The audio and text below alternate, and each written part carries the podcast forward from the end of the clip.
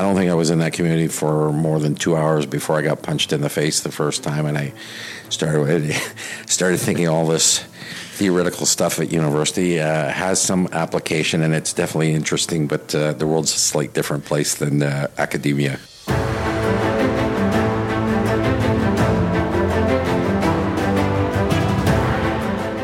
Welcome back to the Northern Sentinels podcast. I'm your host, Chris Ayotte. On this episode, I'm joined by Calvin Chrustie. A proud Winnipegger, Cal grew up on the boundary between the right and the wrong side of the tracks. He learned a lot about grit and resilience from having a foot in both worlds.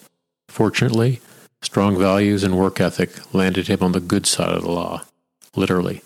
After university, he joined the RCMP and spent the next 32 years working everything from organized crime to UN operations to hostage negotiations. After retiring from the Mounties, Cal started a business focused on dealing with critical risks for governments, corporations, and individuals. He's especially passionate about educating people on the threats associated with hybrid warfare. Before we get to our guest, a quick word from Mark Gasparotto of Gasparotto Group, a veteran owned small business and our partner for this podcast episode.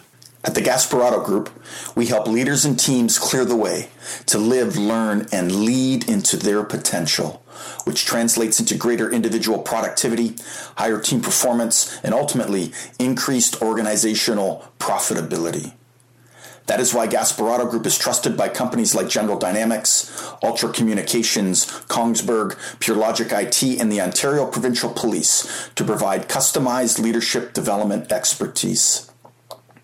Quality leadership is not a nice to have, it's a business imperative. How can we help you lead into your potential?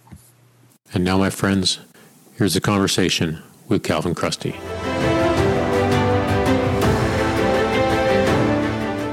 Hey, Cal, great to meet you in person here, and uh, what a fantastic opportunity with you just happened to come out to Ottawa for some work and a chance to sit down in person. So, thanks for being on the uh, on the podcast. Thanks for having me, Chris.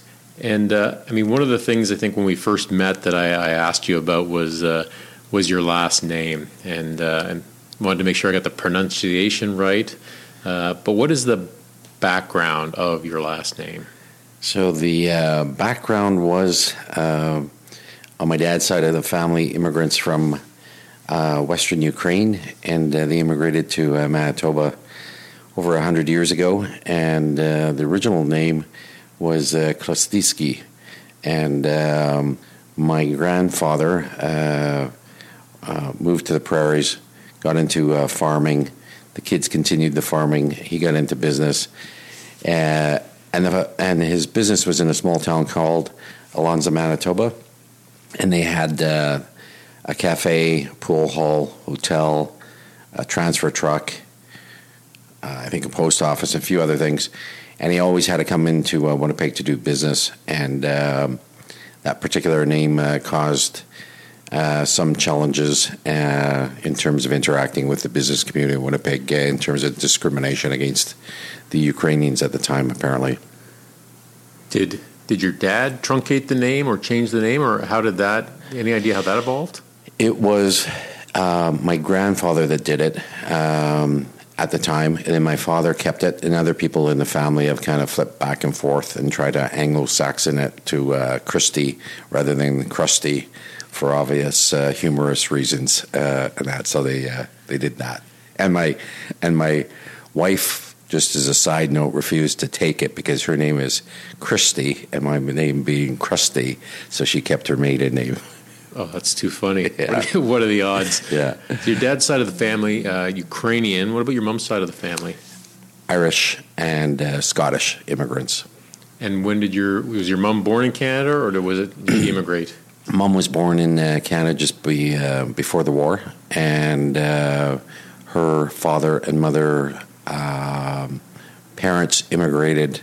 Uh, I think it was like in the nineteen. 19- tens or 1900s, uh, like in the early uh, hundreds, like 1905 or so.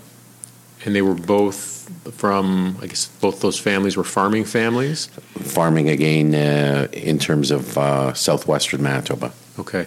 So how, how did their childhoods differ uh, coming from uh, two farming families. Did they have a similar experience growing up, or was it they have different sort of farming experiences as kids?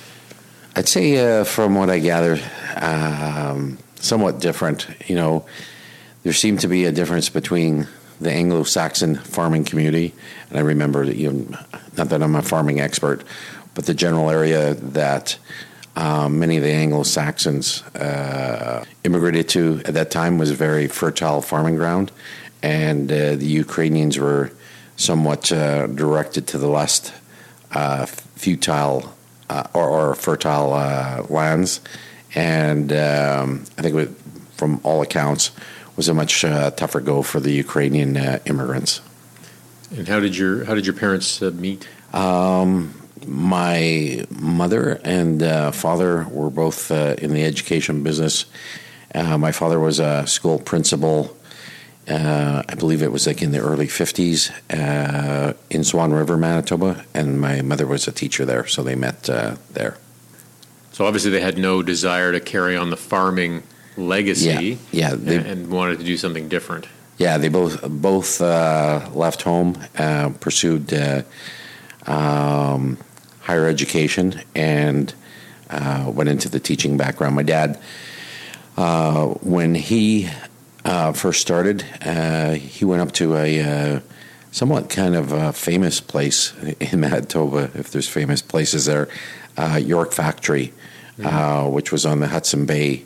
And it was a extremely remote Indigenous community, and it was kind of one of the highlights of his career being, um, you know, in his early twenties, uh, being uh, the only uh, Caucasian person, white person in that uh, community, and he thoroughly enjoyed, you know, um, his one to two years in terms of teaching in the community, and always spoke fondly in terms of, you know, working with indigenous communities and that, and indigenous groups. There might be famous places in Manitoba, but the thing, the place that I always think of when somebody says Manitoba is Portage and Main. Yeah, that, that always yeah. that always jumps to mind as uh, people claiming it to be one of the coldest places on earth. And uh, so you're you're from Winnipeg. Yeah, born and raised. Yeah, and and and still consider myself from Winnipeg. When somebody says, "Where are you from?" I, I rarely say Vancouver. I always say Winnipeg. and what uh, what did your life look like as a kid growing up in Winnipeg?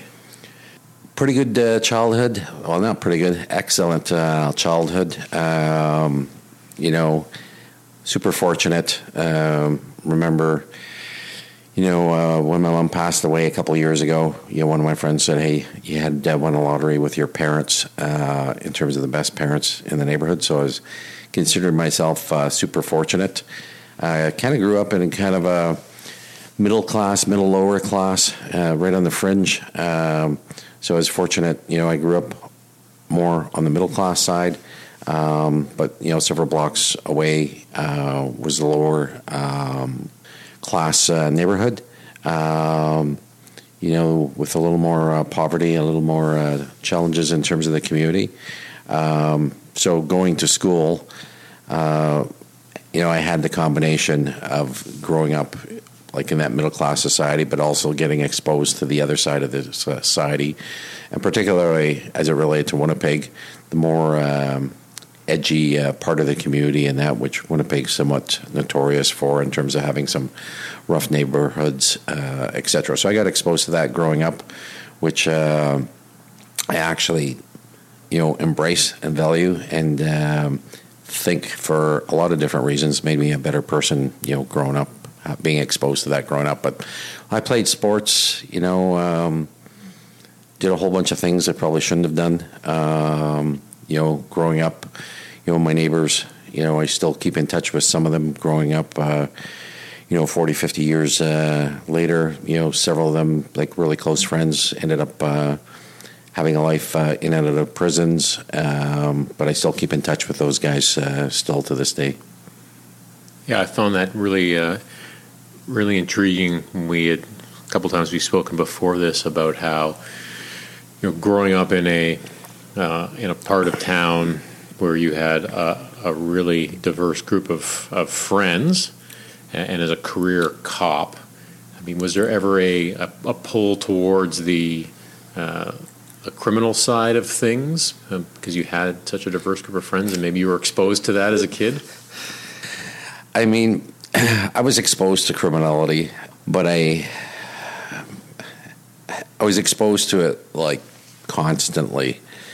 You know, ranging um, you know from the drug trade to uh, other activity, but you know, I was super interested in sports. I had some fantastic uh, friends, and uh, I think my mom and uh, dad did a uh, exceptional job in terms of you know defining what's right and what's wrong. Uh, probably to the point that it became a bit of a fault and challenging later on in my career, where uh, I saw things they were either right or they're wrong, and I uh, you know maintained those principles uh, growing up. So I di- I didn't get I didn't get swayed, you know, that much or tempted into that uh, that role, but I mean, I was definitely around it all the time. How much independence did you have as a kid growing up? so much so that my sister is extremely jealous uh, 40, 50 years later. Uh, yeah, I had unbelievable independence. I think because my parents maybe came from uh, the farming community where, I mean, there's really no oversight.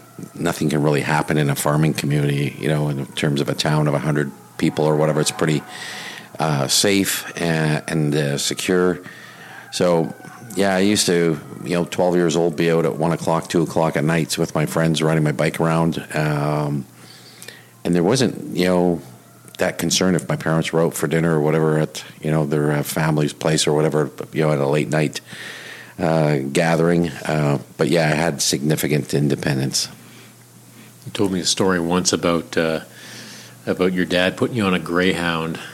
Yes, at, at, at thirteen, and I thought that was uh, I thought that was a pretty pretty good story that sort of demonstrated how uh, how things have changed these days. Yeah, uh, I mean, when you reflect back on it, uh, and that story was obviously at 13 years old, he had a ton of respect for the uh, work ethic, um, you know, of uh, the farming community, and always reminded me of that uh, growing up as a kid. And and uh, even though he was very much uh, in in tune with academia, um, he also believed, you know, the school of hard knocks, hard work was all part of it. So yeah, at 13 years old one summer he uh, took me to the uh, bus depot in Winnipeg, which at that time was in an extremely sketchy part of the city and rather intimidating for a 13 year old. And I would say probably at that point, even for a 20 or 30 year old, uh, that part of the city uh,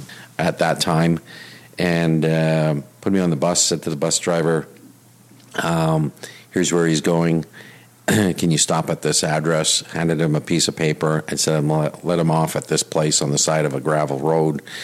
And um, that was my um, uncle's place, who had a farm back from where they originally uh, started farming 60 or 70, 80 years before that, 60 probably, uh, at Alonsa, Manitoba. And and uh, dropped me off, you know, at 13 years old on the side of a gravel road. And I spent a good part of the summer farming and doing um, driving a tractor and that at 13 years old, and kind of realizing that uh, rather quickly. I mean, I super enjoyed it, and it's probably one of the fun uh, fondest memories I've ever had.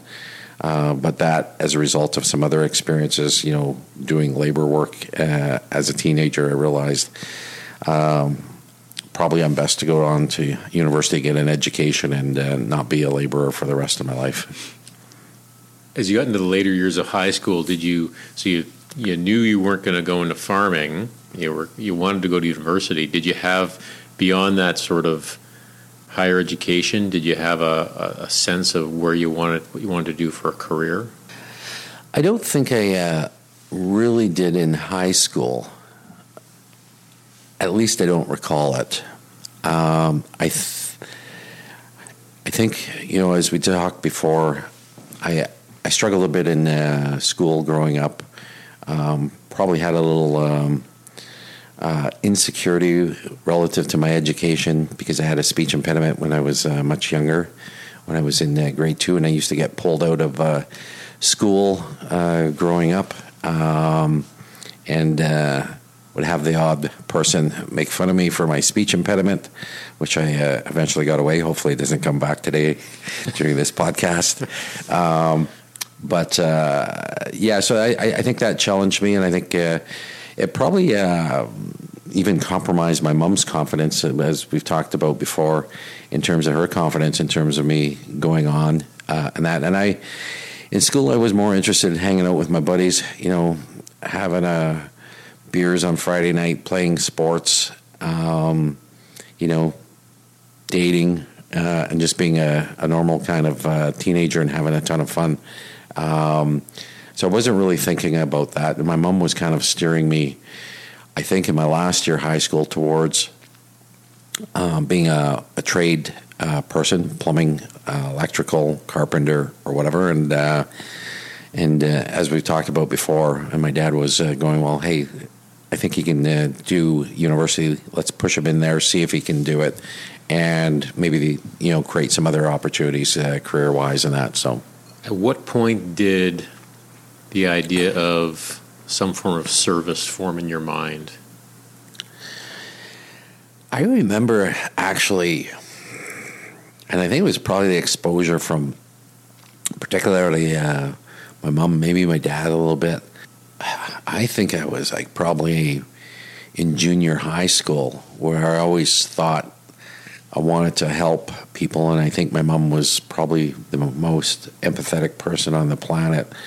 Um, and she was, you know, involved with her church group, helping people always, helping uh, new immigrants come to uh, Canada from Africa and other places.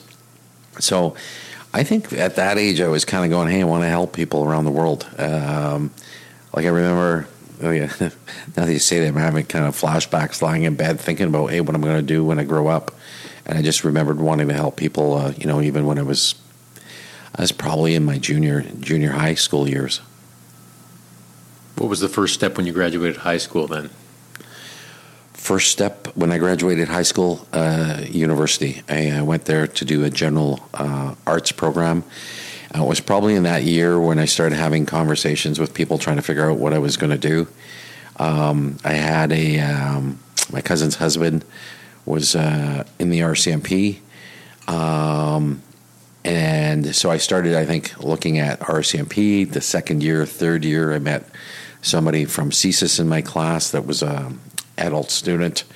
Then I started exploring that. So I was kind of, I was kind of thinking that, reflecting back on it. I wish I met somebody in the military because I probably would have pursued that. but I, uh, yeah, so I, I started at probably my first or second year university, kind of defining that, hey, I want to go into policing or the intelligence world. One of my uh, one of, one of my favorite stories you've told me is about uh, you being a, a, summer student with the RCMP, and I still can't wrap my head around that story. But uh, I guess that was your first touch point with the Mounties, was it? Yes. Um, I mean, I had interactions through family members. My family, you know, a lot of um, my family was uh, Winnipeg City Police, um, cousins, sister, um, in-laws, etc., etc. Um, but the, yeah, in the I think it was my second year. Uh, after my second year, I got hired by the RCMP. Uh, did a summer at Russell, Manitoba, just a normal kind of prairie town of a thousand people, and uh, uh I had applied. I think at that time for the RCMP full time in 1982. Um, the advice I got and my thoughts were I should finish my degree because I had a year left. And then when I did finish my degree, uh, they had the freeze on hiring. So the RCMP uh, called me up that uh, spring and said, "Hey, we've got uh, some good news for you, maybe some bad news too." But uh, and then they offered me a summer job to kind of help me continue on with my education in light of the fact that um, there wasn't any full time employment. So I uh, took the summer job. I said, "What's the good news?" They said, "Hey, we got the summer job." I said, "Well, what's the bad news?"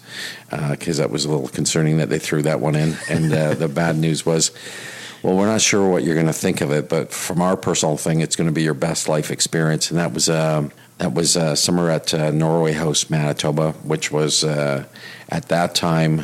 I think there was probably 12 members there, 13 members in northern Manitoba. I think they had like seven or eight fly in reserves where you'd go with another member and they drop you off the plane and pick you up a week later or five days later. And uh, I think at that time it was considered probably in policing like the most violent um, collection of communities from a policing perspective. So it was a complete a complete eye opener. Um, you know, going from the theory of university uh, to uh, God's Lake Narrows in northern Manitoba, and um, you know, arriving in the community. And I think I don't know if it was more than two hours arriving in the community before uh, you know, like I think I was in Norway House for a couple weeks, but when I went to God's Lake Narrows, which was kind of the epicenter of violence at that time, um, I don't think I was in that community for more than two hours before I got punched in the face the first time, and I started started thinking all this theoretical stuff at university uh, has some application, and it's definitely interesting. But uh, the world's a slight different place than uh, academia. so, how old were you when you at that point? Um, I was probably 22. 20, yeah, no, uh, no, I was probably, uh, I was probably 20 actually. Yeah, yeah, maybe, maybe 20 at that point. Yeah. Does the RCMP still run that, that type of program?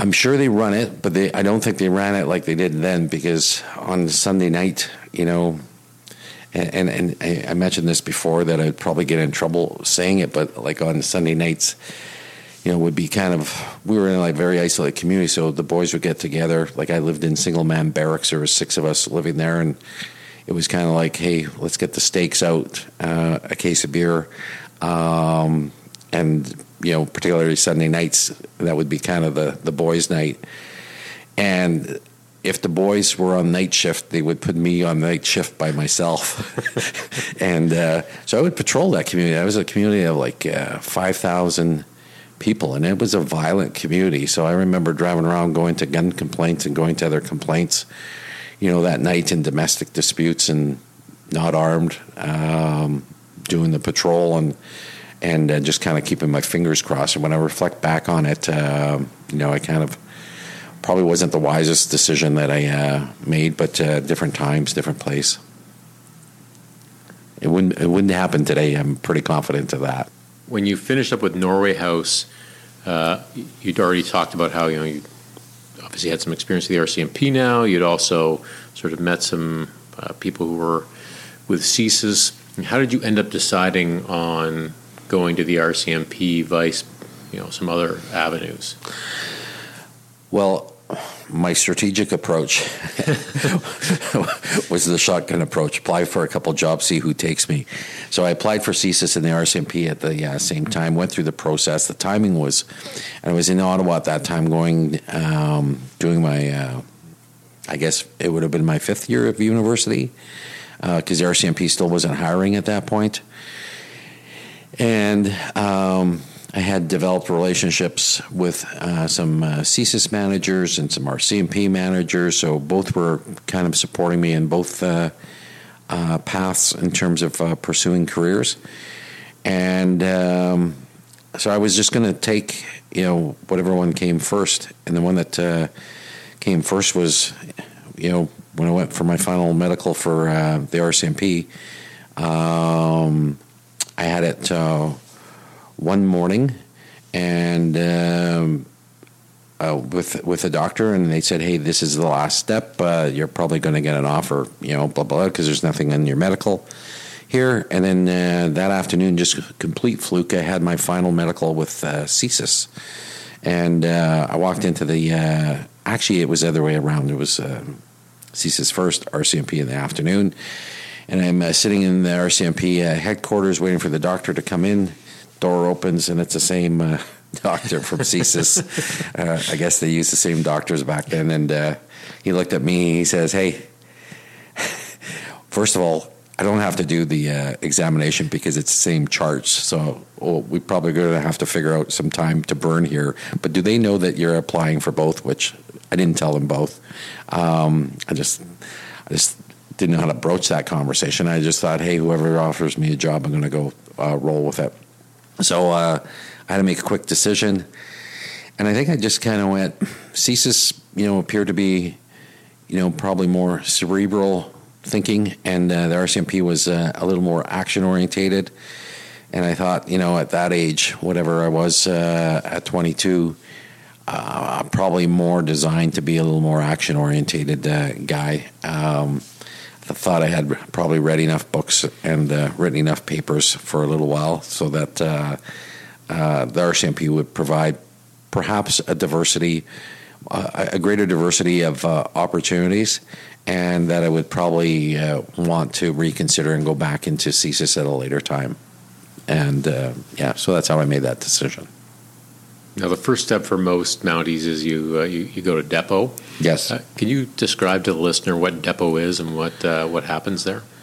So depot, uh, you know, paramilitary uh, training taken from uh, the British military training. Thirty-two persons living in a military type dorm. You know, days starting at whatever it was. I can't remember. Five fifteen in the morning you know, starting with uh, making your bed perfectly to uh, getting dressed, making your perfectly dressed to then, uh, you know, uh, marching, you know, I forget at uh, seven o'clock in the morning, then having uh, breakfast, and then going into a series of training scenarios from learning about uh, law, learning about uh, driving, uh, learning about operational things, you know, in terms of how to you know, intervene in a domestic dispute, how to put handcuffs on people, how to shoot, um, whatever, and that that day would go on till usually on most days till 9.30 9 o'clock at night where there was an expectation that you'd be doing physical training at night extra swimming if you're weak in one area or studying or whatever else for the exam. Um, and it went on for uh, six months. And um, it uh, I, I found it, and I think most most people do. Uh, and from what I understand, it's changed dramatically or, or um, dramatically since. Um, but the um, you know learning about teamwork, uh, that type of training that they used to have, which was a little more towards the military side, um, where they're yelling and screaming at you, testing your resiliency, building the team, and that um, I don't know. I, I thoroughly enjoyed it. Thought it was a great uh, experience, and um, probably wish they maintained that because of you know the value that I saw out of it. But uh, I think it's uh, changed since that time. I can imagine, much like the military, that you you formed some pretty deep uh, bonds through that shared experience that that lasted throughout your career and probably to this day. Yeah, I keep in touch. Um, still, and that's going back almost 40 years, I still keep in touch um, with uh, many of them. And, uh, you know, as we talked uh, previously, when you reflect back on, um, you know, those that you met and you start doing uh, the metrics in terms of um, where everybody ended up, it's, uh, it's, it's um, really kind of an interesting perspective in terms of, you know the journey of at least from a policing perspective of people's lives and that. And uh, some you know really good but uh, a lot of uh, a lot of fallout a lot of uh, tragedies. You know when I look back at the the people I trained with you know I think it was in the first year somebody uh, was uh, arrested for stealing heroin and engaged with sex workers uh, a year or two later, um, uh, somebody was involved in an extremely um, brutal sexual or not sexual assault, um, uh, spousal assault. Um, then you know suicides, and you know we.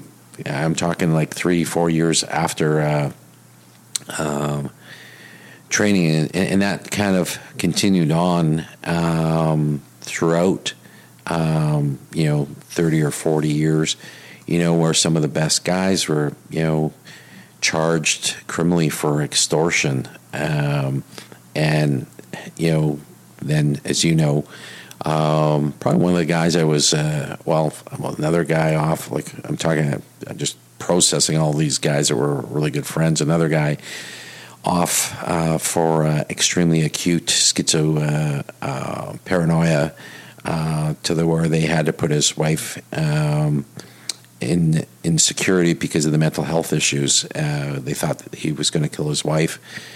to then, you know, more in terms of contemporary times, my one of them, another one of my close friends who's recently arrested for allegations working with um, the Chinese uh, government in uh, Canada, which, when you kind of reflect on all that, from the suicides to the heroin trafficking to the, um, you know, espionage cases, and you look back, you know, back then when you joined, you thought you're kind of the best of the best and the strongest of the strongest, and uh, you look at uh, the uh, fragility of uh, humans, you know, in terms of the journey and uh, you know, in this particular case, in terms of policing and that. And uh, it's kind of it's kind of sad reflecting on it, but it's uh, I guess it's just kind of part of uh, life, and I'm sure other professions are similar to that. Now, when you completed uh, Depot, what was your first uh, your first posting coming out of uh, RCMP basic training? So, first posting, everybody was supposed to almost exclusively go to uh, Vancouver, and everybody was planning and conspiring to get two bedroom, three bedroom, four bedroom uh, apartments and continue the uh, uh, camaraderie of uh, Depot. Um, and most of them did go to Vancouver because it was Expo 86 that year.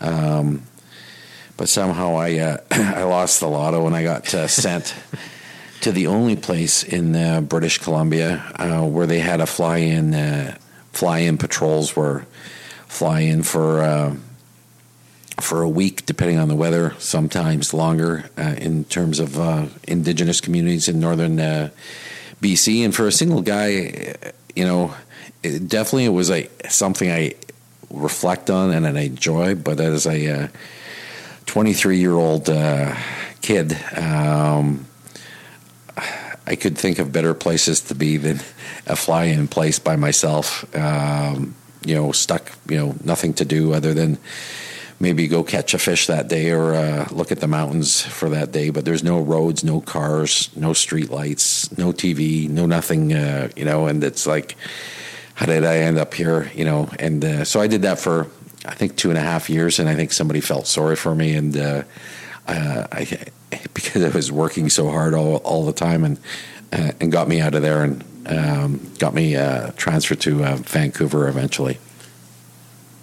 Do you ever um I wonder if your time in, in Norway House contributed to that at all. Did you ever get any sort of uh, sense of why everybody else ended up going to live on False Creek in Vancouver and you ended up uh, in uh, Mackenzie, BC?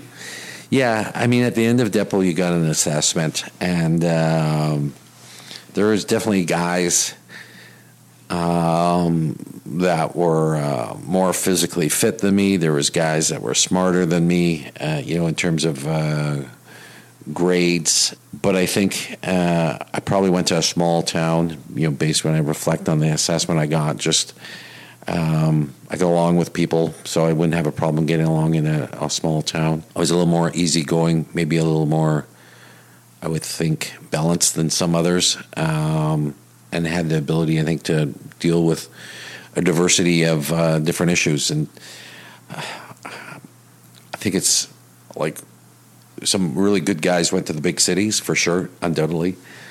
But I, I think there's a tendency to hide people in the big cities uh, in terms of policing. And you know, you go to a town of a thousand or two thousand or three thousand people, you can't really hide uh, in terms of policing, and you're going to have a lot of problems if you have personality. So I think they take that into consideration when they decide where you're going to go. And then I think they went, hey, this guy's been into um, all these fly-in places. He did well when he was uh, there. Um, we're going to use him and fill that void. Um, and that so that's how I ended up there. And I was the only single guy there for the first uh, while. It wasn't a, it wasn't a ton of fun. what, what, did you do in Vancouver when you, you came out of Mackenzie? So when I came out of Mackenzie, I was actually um, um, earmarked to go for the first time. They were going to um, uh, have a program for money laundering, and I was like, I only had I was twenty five maybe, uh, and I was really um, an aggressive drug um, enforcer, so to speak, in a very small town. So I wasn't like doing big international stuff.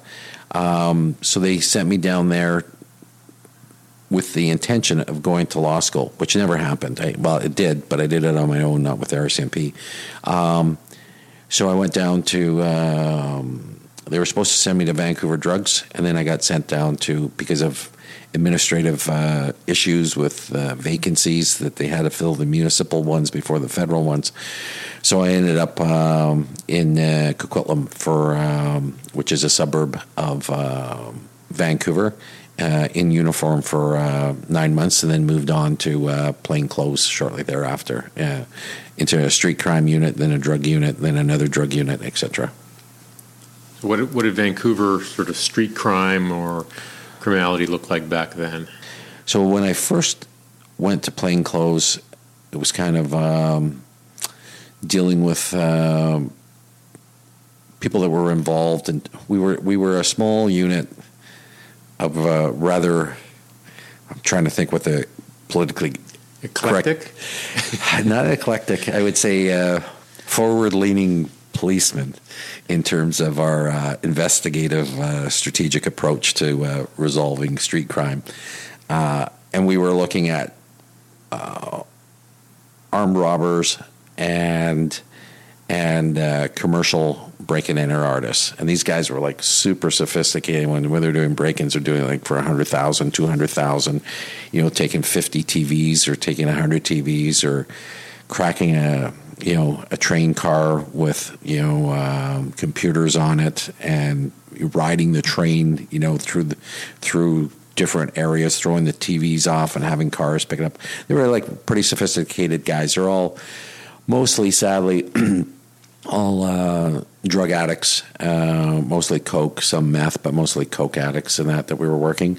And then I went into uh, drug enforcement um, like nine months later uh, after I did the street crimes for, or, um, or sorry, 18 months later. I did street crimes for eight months, 18 months. Then I went to uh, Coquitlam drug sector and it was mostly dealing with the uh, um, Hell's Angels, Hell's Angels associate, and that was kind of interesting because it kind of took me back to growing up in Winnipeg, which we uh, talked about, and having that resiliency. And uh, some of my friends still talk to me about it. I, I just, uh, I think that growing up where I grew up in Winnipeg, I, and talking about risk, I just didn't have that. Um, I was somewhat desensitized to what other people saw as high risk. I saw as maybe medium risk. So I would have a lot of um, confrontational interactions with the uh, with uh, the organized criminals uh, and particularly the bikers. You know, where most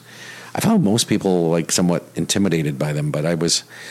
You know, growing up in Winnipeg in the neighborhood, I just, I guess I probably grew up there and just and, and then plus working in Norway House, working in um, Fort Ware in northern uh, BC, my mentality was always, you know, the worst thing you can do is back down, and the most effective way to deal with them, you know, that I learned in grade five, grade six, you know, dealing with bullies was uh, was uh, kind of just being straight up and kind of uh, taking every approach and interaction as uh, if there were going to be a bully, uh, just go game on, even though I may have been not as big as some of these guys, and maybe there was three or four or whatever. So I, I did that a lot. So that's what kind of my, I kind of was a little known for, and I kind of reflecting because we had a little bit of reunion of a bunch of guys here recently, and we were talking about these type of uh, stories dealing with the uh, the bikers and the drug trail. Uh, dealers uh, and that. Um, so I continued doing that. Then I went to Vancouver Drugs, uh, and then it was much more um, non-street orientated, uh, where we're targeting um, international motherships of uh, you know the marine environment of ships bringing in containers, uh, you know, in the multi-ton level, you know, around the world and that. So I, I did that uh, for another uh, couple years, and I was kind of all inspired. You know, you may ask me down the road here at some point, but I'll just interject with it. Is when I it wasn't until a couple years ago actually that I reflected how did I ended up with this career in this higher end organized crime and that and it, and it really came back probably to um, exposure when I was a, a, teenager to the movie uh, French Connection and uh, Gene Hackman in it. And and I almost well I do laugh. I'm laughing now at it because I grew up as a pretty soft spoken kid according to my uh, parents and um, I grew up to be somebody that um, I would say that my mom didn't recognize later on in life, and she was always, you know, jokingly and affectionately uh, going, "I don't know whatever happened to my uh, my little boy," um, but maybe a little.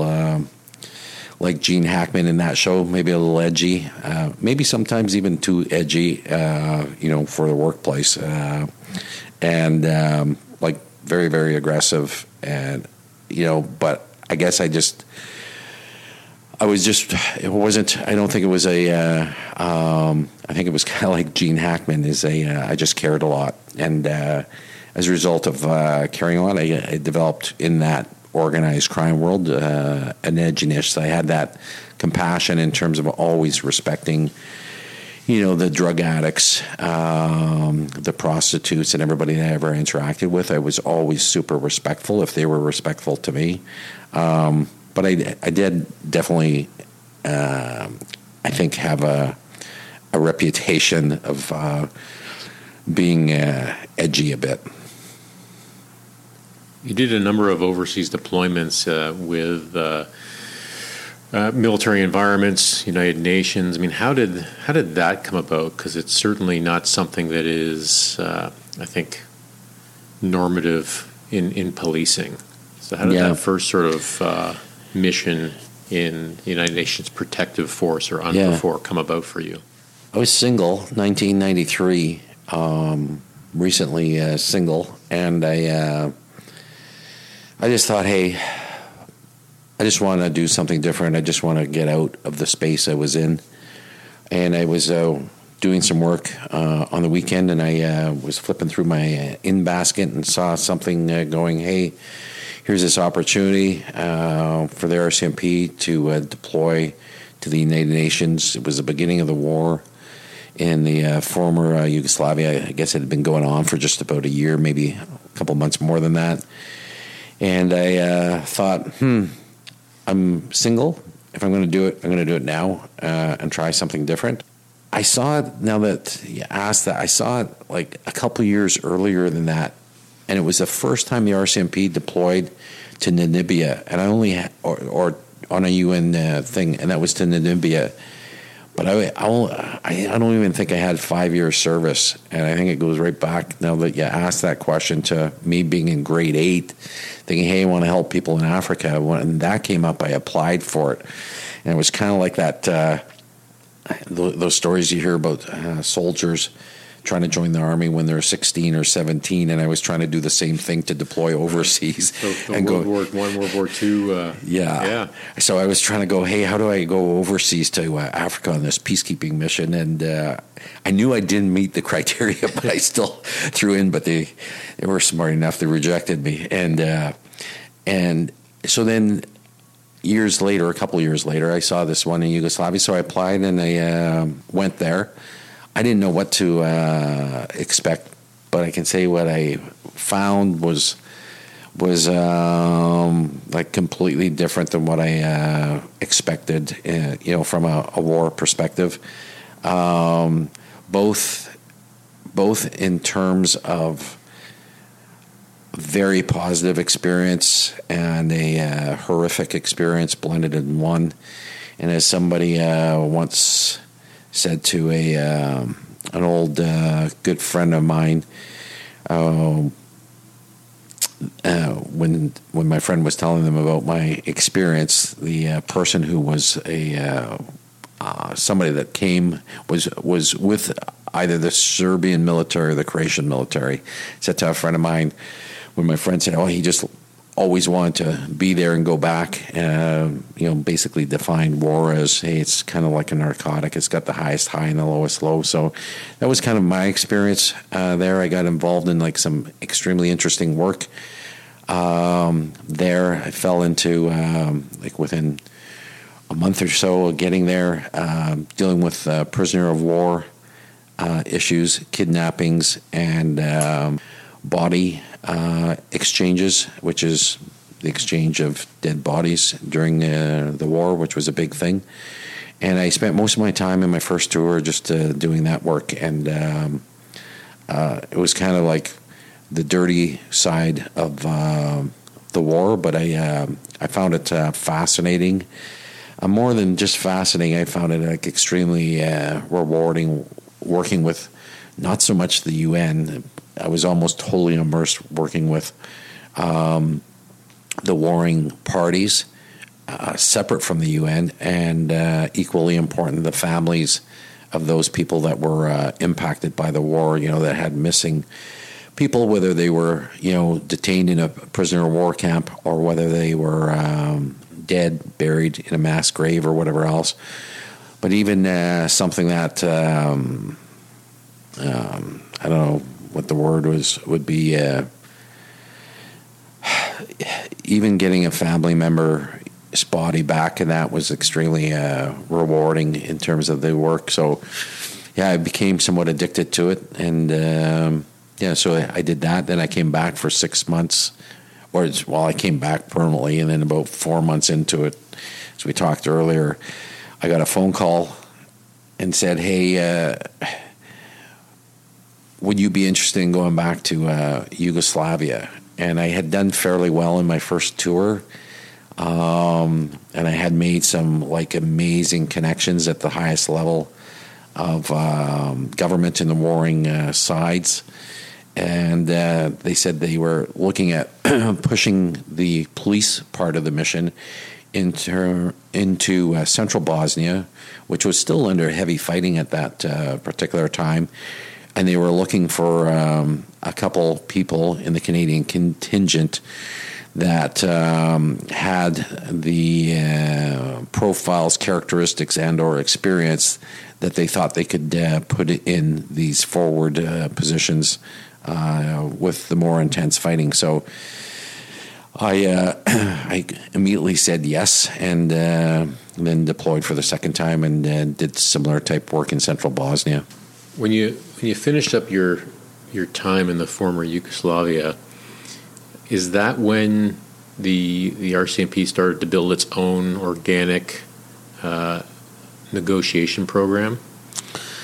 They they had a hostage program, and obviously I was doing all this negotiation stuff and kidnapping, but they weren't. In, they were just doing regular what I refer to as crisis negotiations. You know, somebody barricaded in the house, upset that their wife left, uh, suicidal, blah blah blah, mentally unstable, etc. Um, and the odd hostage situation where you know somebody's in the bank gets caught in a crime, they barricade themselves in, they got a couple hostages, whatever.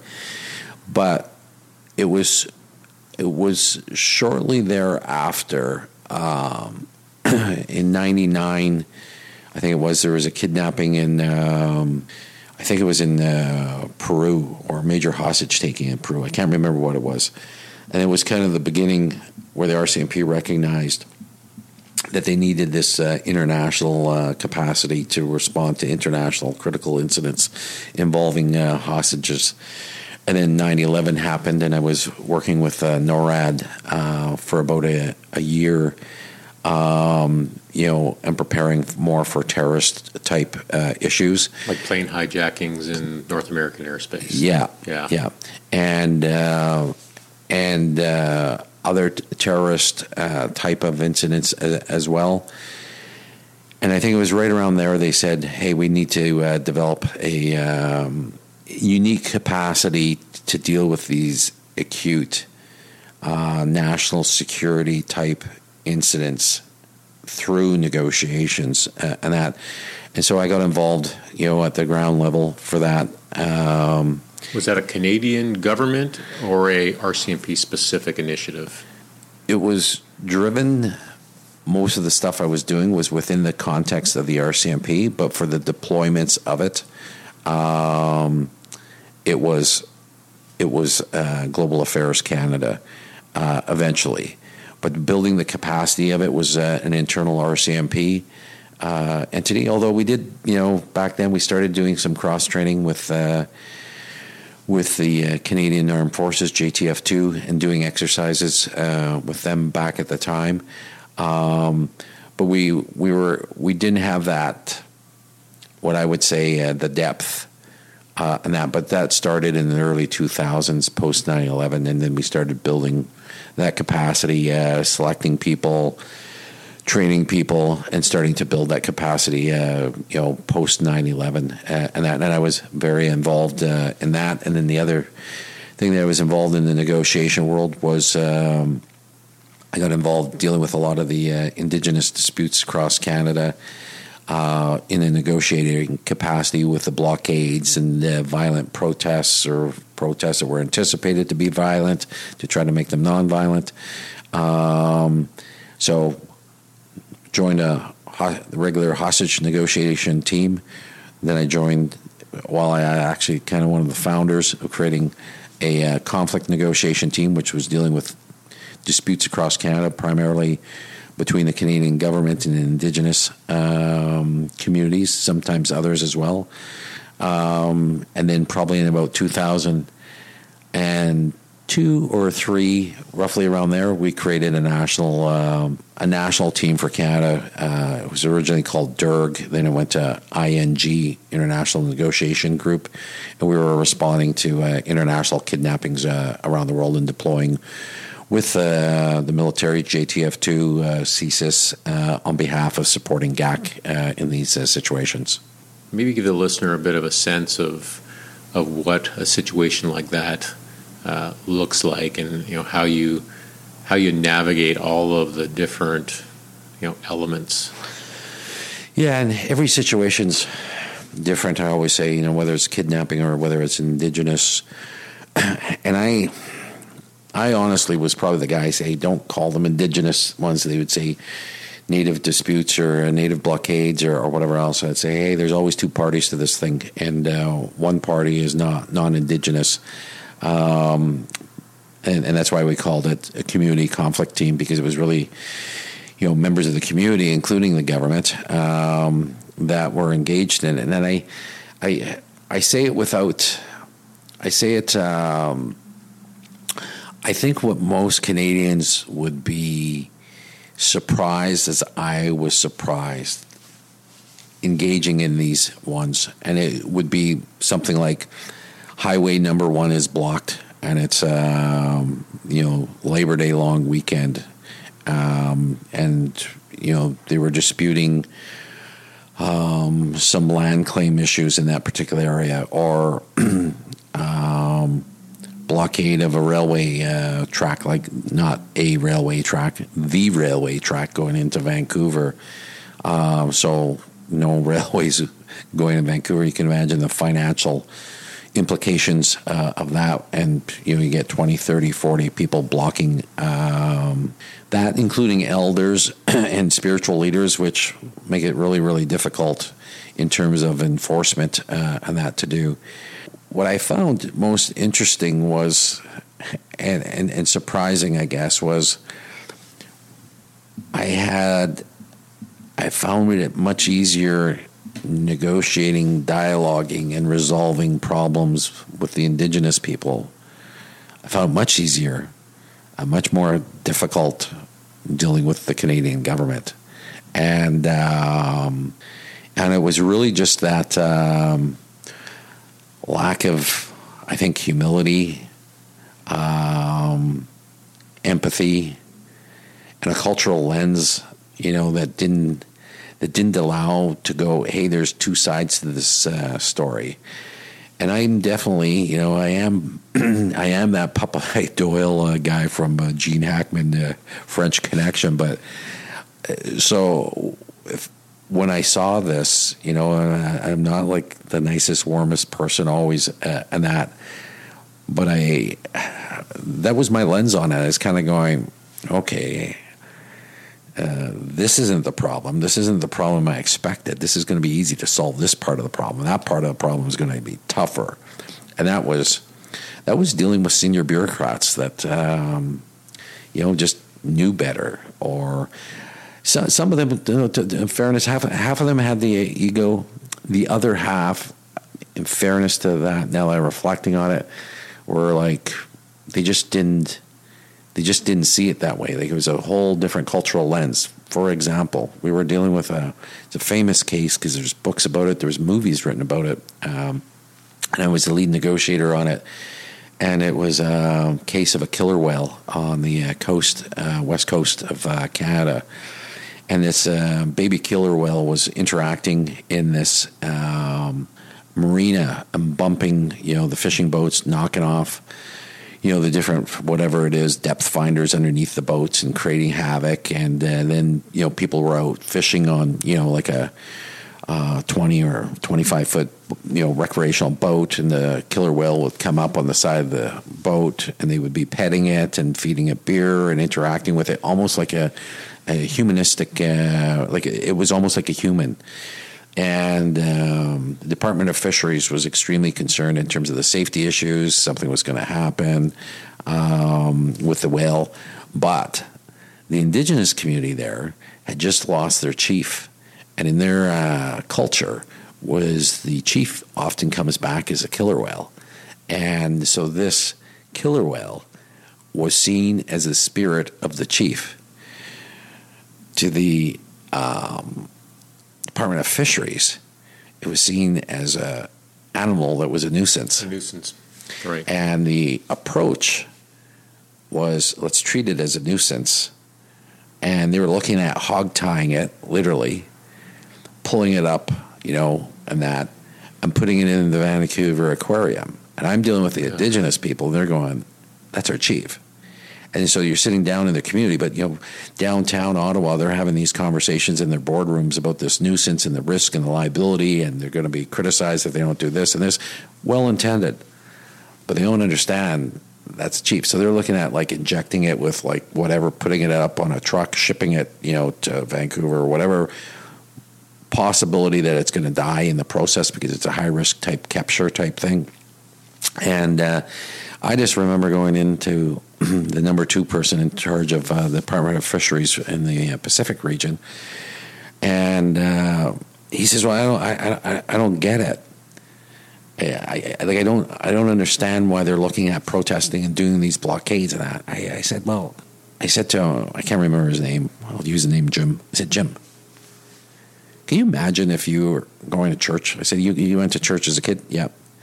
I said, well, what would somebody's reaction be if you if somebody walked up to the altar and just excremented right on the church altar? I said like totally disrespected your cult, like your religious beliefs, your spirituality, and just did that, knowing that you were told like how spiritual it was.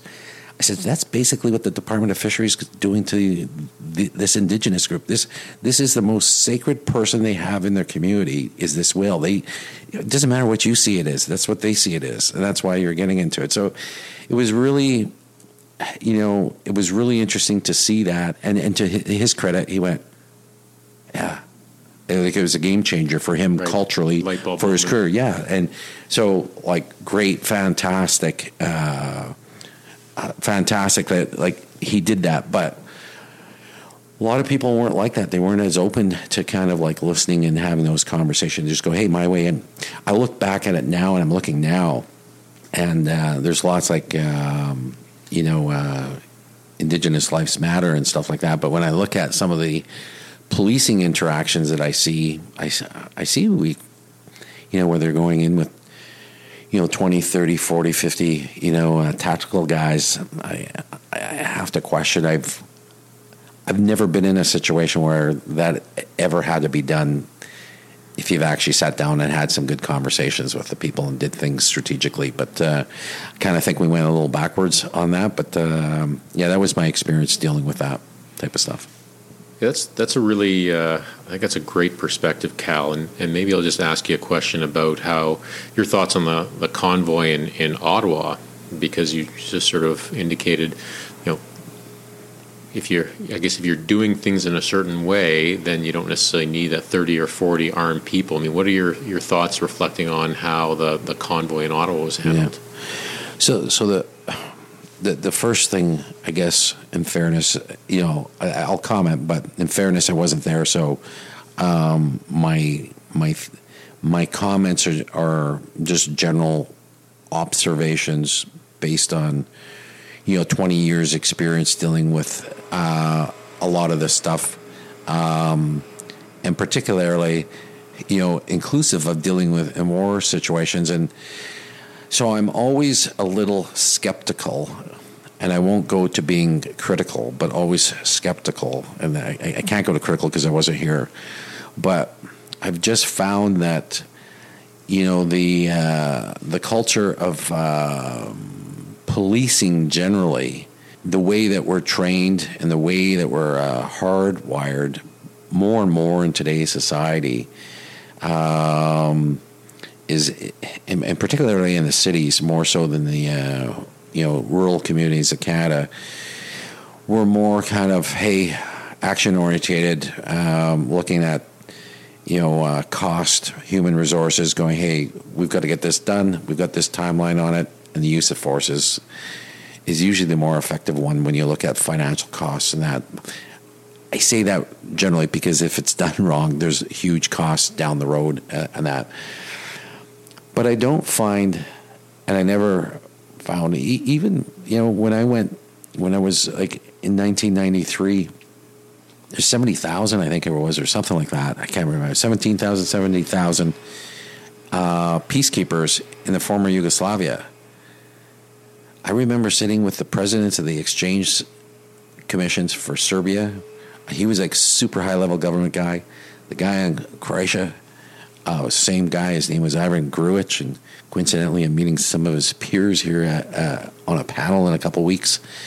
And I remember, I'll, I'll, never forget. I I was like the youngest kid in that contingent. I was uh, 28, I think, my first tour, maybe 29.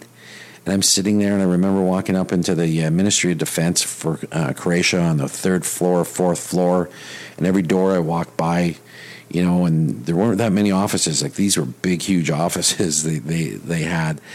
And I remember seeing General so and so, General so and so, and General so and so, and I'm like, how did Constable so and so get on this floor?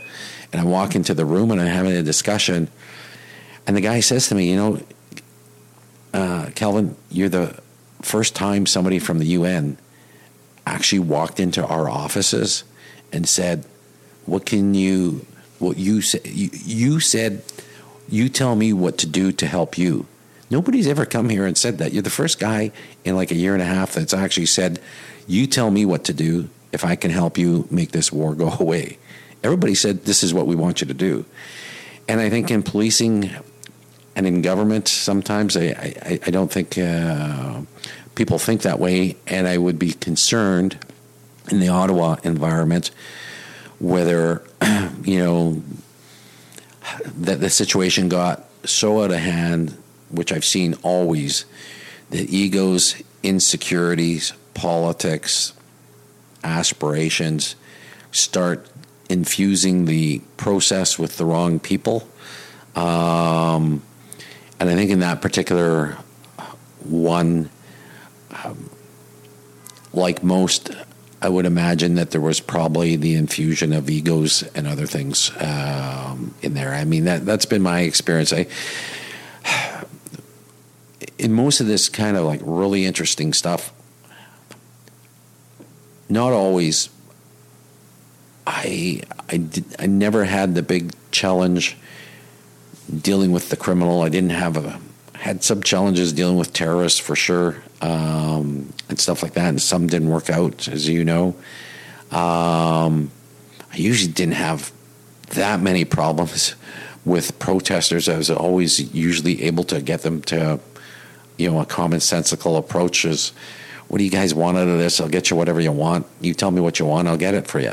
And and I, in most cases, that type of thinking I've always found works, but um, it's not a type of thinking that I see uh, quite often within the government sector. There, you know, it's kind of like uh, negotiating with City Hall. It's like my way, highway uh, type uh, approach, and whether that took place uh, in Ottawa, I, I don't know, but I'd say my experience would would be if I had any type of predictive analysis, I, I would anticipate there is some of that influence in that.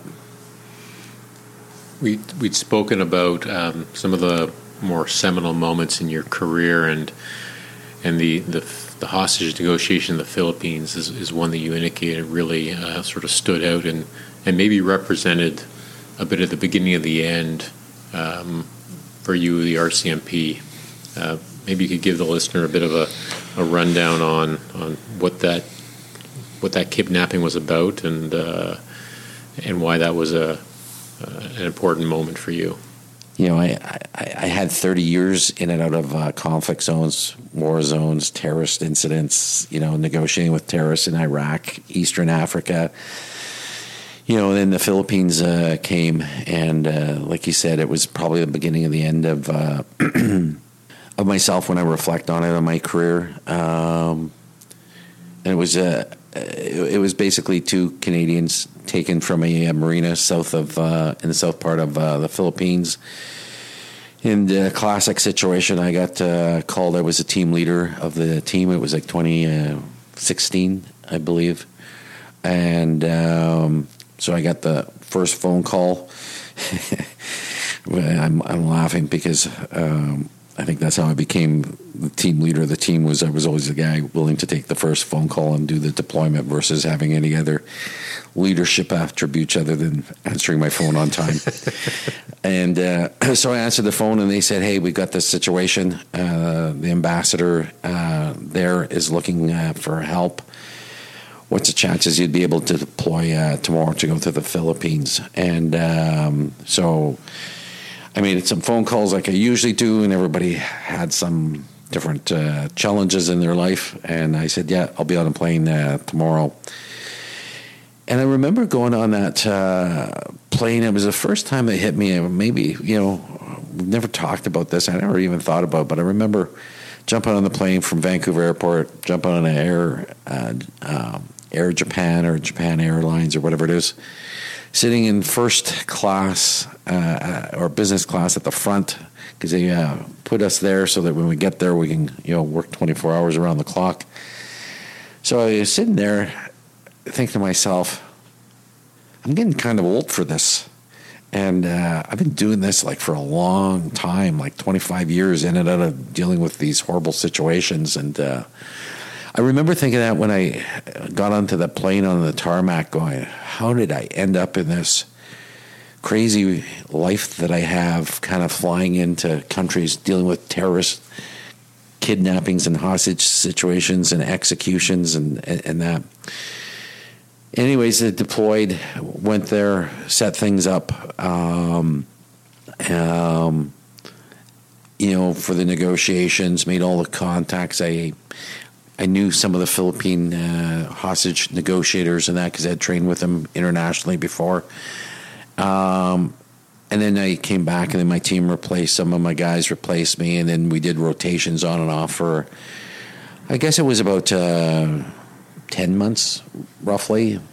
I guess it was about maybe about nine months, eight months into it, and I was in back in Canada, um, and they had given the uh, deadline and uh, a couple of guys on the team, experienced guys, uh, were deployed. But we had a call, to, and there was a deadline given that the hostage, you know, the a hostage was going to get executed. Three of them uh, were uh, taken, um, two Canadians and one um, Norwegian, uh, and and some sorry, uh, a few locals as well, and. Um, so the deadline was coming. I think it was 11 o'clock at night, roughly going on 12 o'clock at night.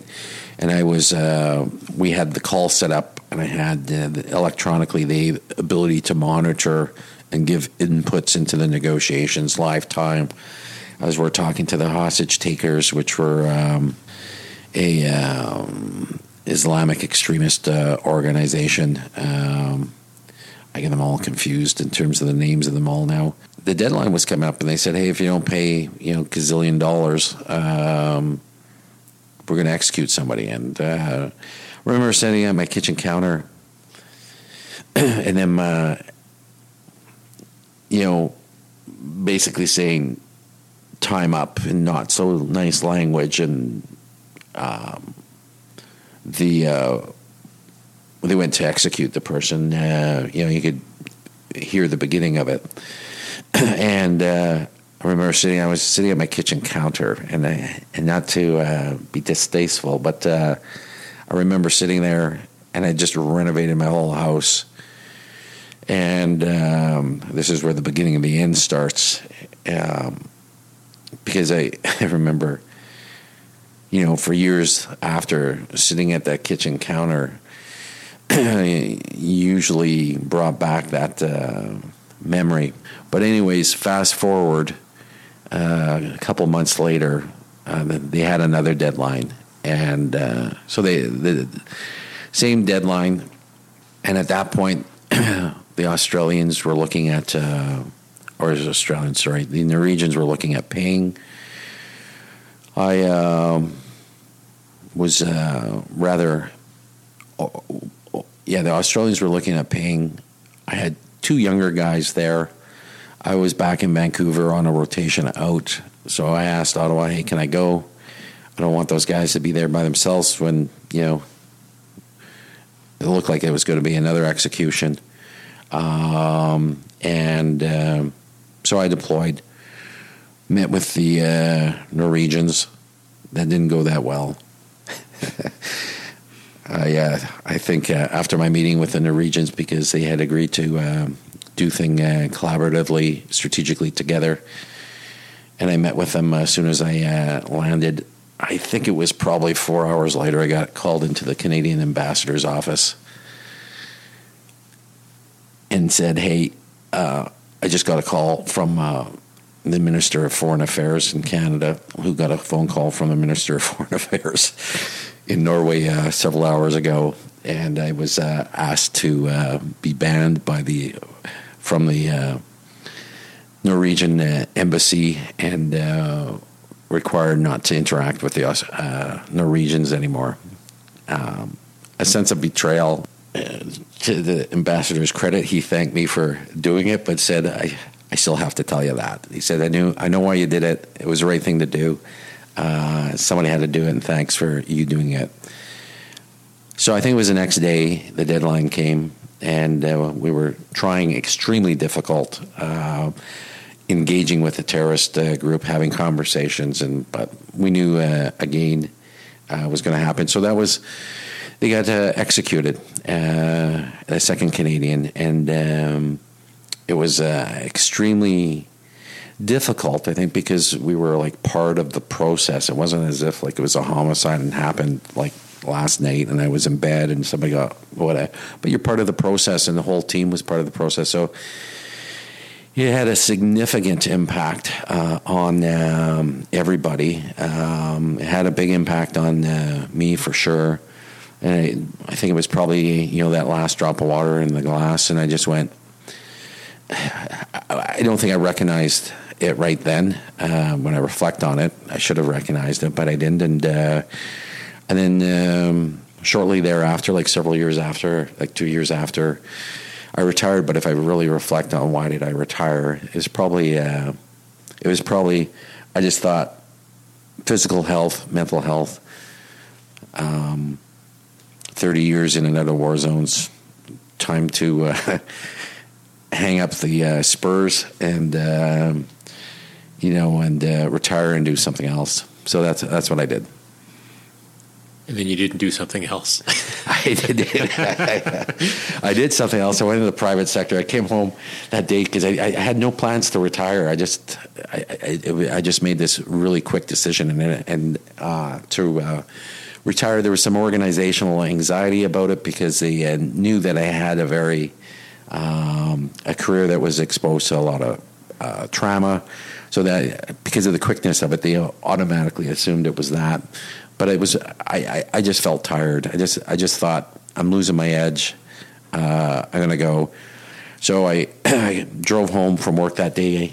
You know, didn't tell anybody I quit, but I was going to write an email. My uh, girlfriend at the time, now wife, says, uh, um, uh, "What are you going to do?" And I said, "Going to be a bartender." And uh, I just want to do something different. And uh, as you alluded to with your comment, then all my uh, former military friends started calling me several weeks later saying, "Hey, uh, somebody here got kidnapped, or somebody went back uh, is missing in uh, Syria. Uh, somebody got taken to uh, Lebanon." And the next thing you know, I'm back in the same game. I'm in the private sector, and, and that's what I'm doing now. Not just kidnappings, but a little broader than that with a corporate business that does a lot of high risk type of activities in the ranging from kidnappings to espionage, national security, due diligence, intelligence, like a whole bunch of different stuff, investigations. Based on you know decades of, of dealing with, with, with risk, violence, um, and, and working in all sorts of parts of the world. I mean, is there any sort of advice you'd give to Canadians on, on how to assess risk when they're know, deciding where to travel to, or you know maybe take a take a work position somewhere? Well, I think, you know, if you asked me that question a month ago, I would have given you answer X. If you asked me that um, two years ago, I would have said Y. If you asked me five years ago, I would have said Z. And if you ask me tomorrow, I'll probably come up with a different answer than uh, today because the world is so fluid.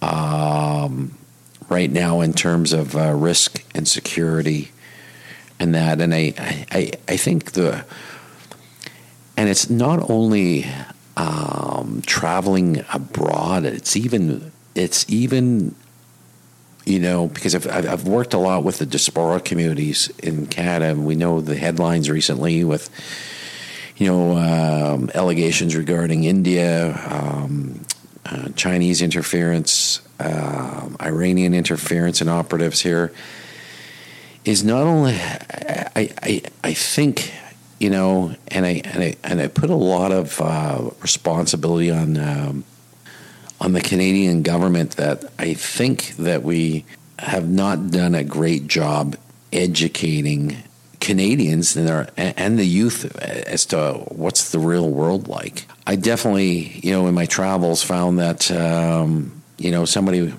would say to me, uh, well, what you're saying is not the real world. I'm going, yeah, it is the real world. Canada is not the real world. Out there, it's a whole different world out there in Canada, we've been so so so fortunate. You know, um, you know, going all the way back to you know my grandfather who was a vet in World War II, creating this great country. You know, that whatever.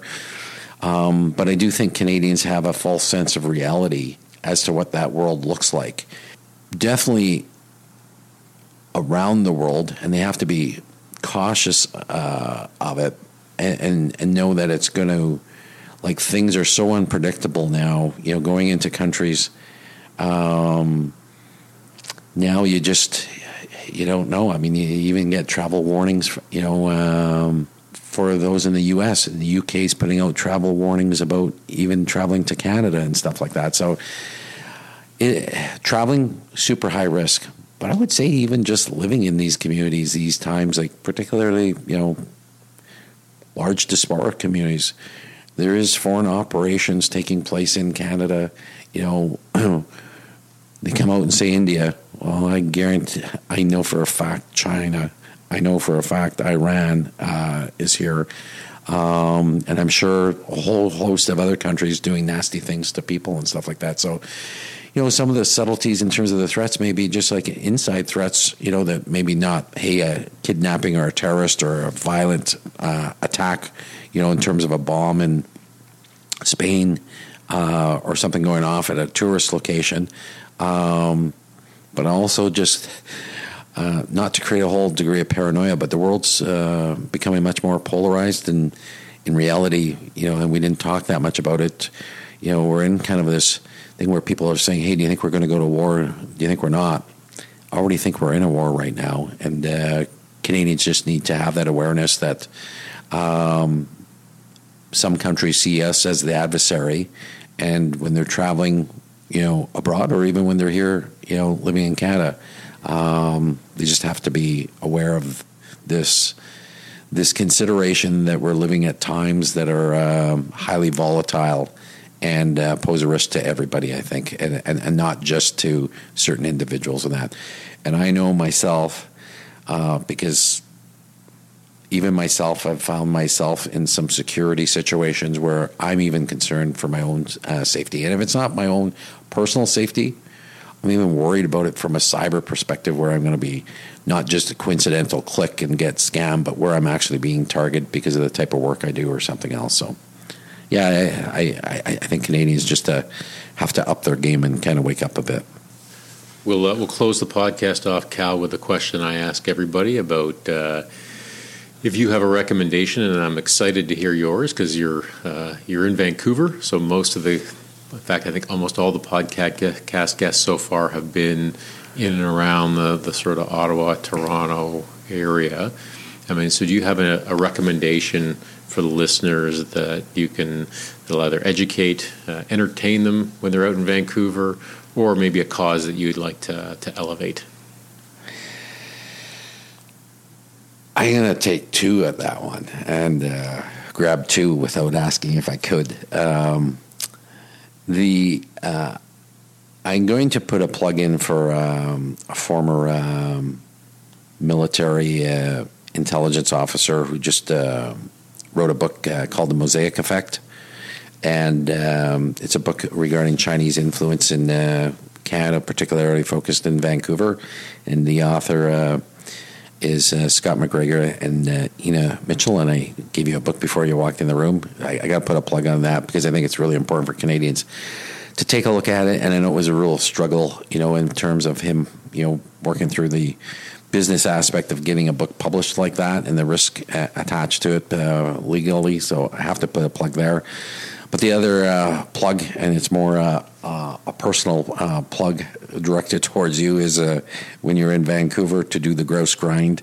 Um, which is a rather intense climb up the side of a, a mountain in Vancouver, and I would say it's probably been the um, best medicinal kind of effect in terms of you know putting 30 years behind me and being able to uh, shape those 30 years in terms of uh, very uh, positive memories and um, you know uh, leading me to kind of having a not only a ha- happy uh, life but a healthy life after uh, 30 years of the school of hard knocks.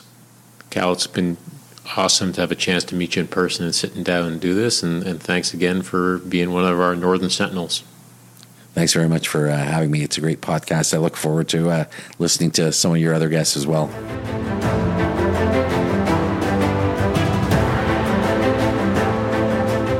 You can find information in the show notes on the RCMP basic training at Depot, the Philippines kidnapping, the recently released book, The Mosaic Effect, and the Grouse Grind hike in Vancouver. Thanks for listening to the NSP, and goodbye until next time.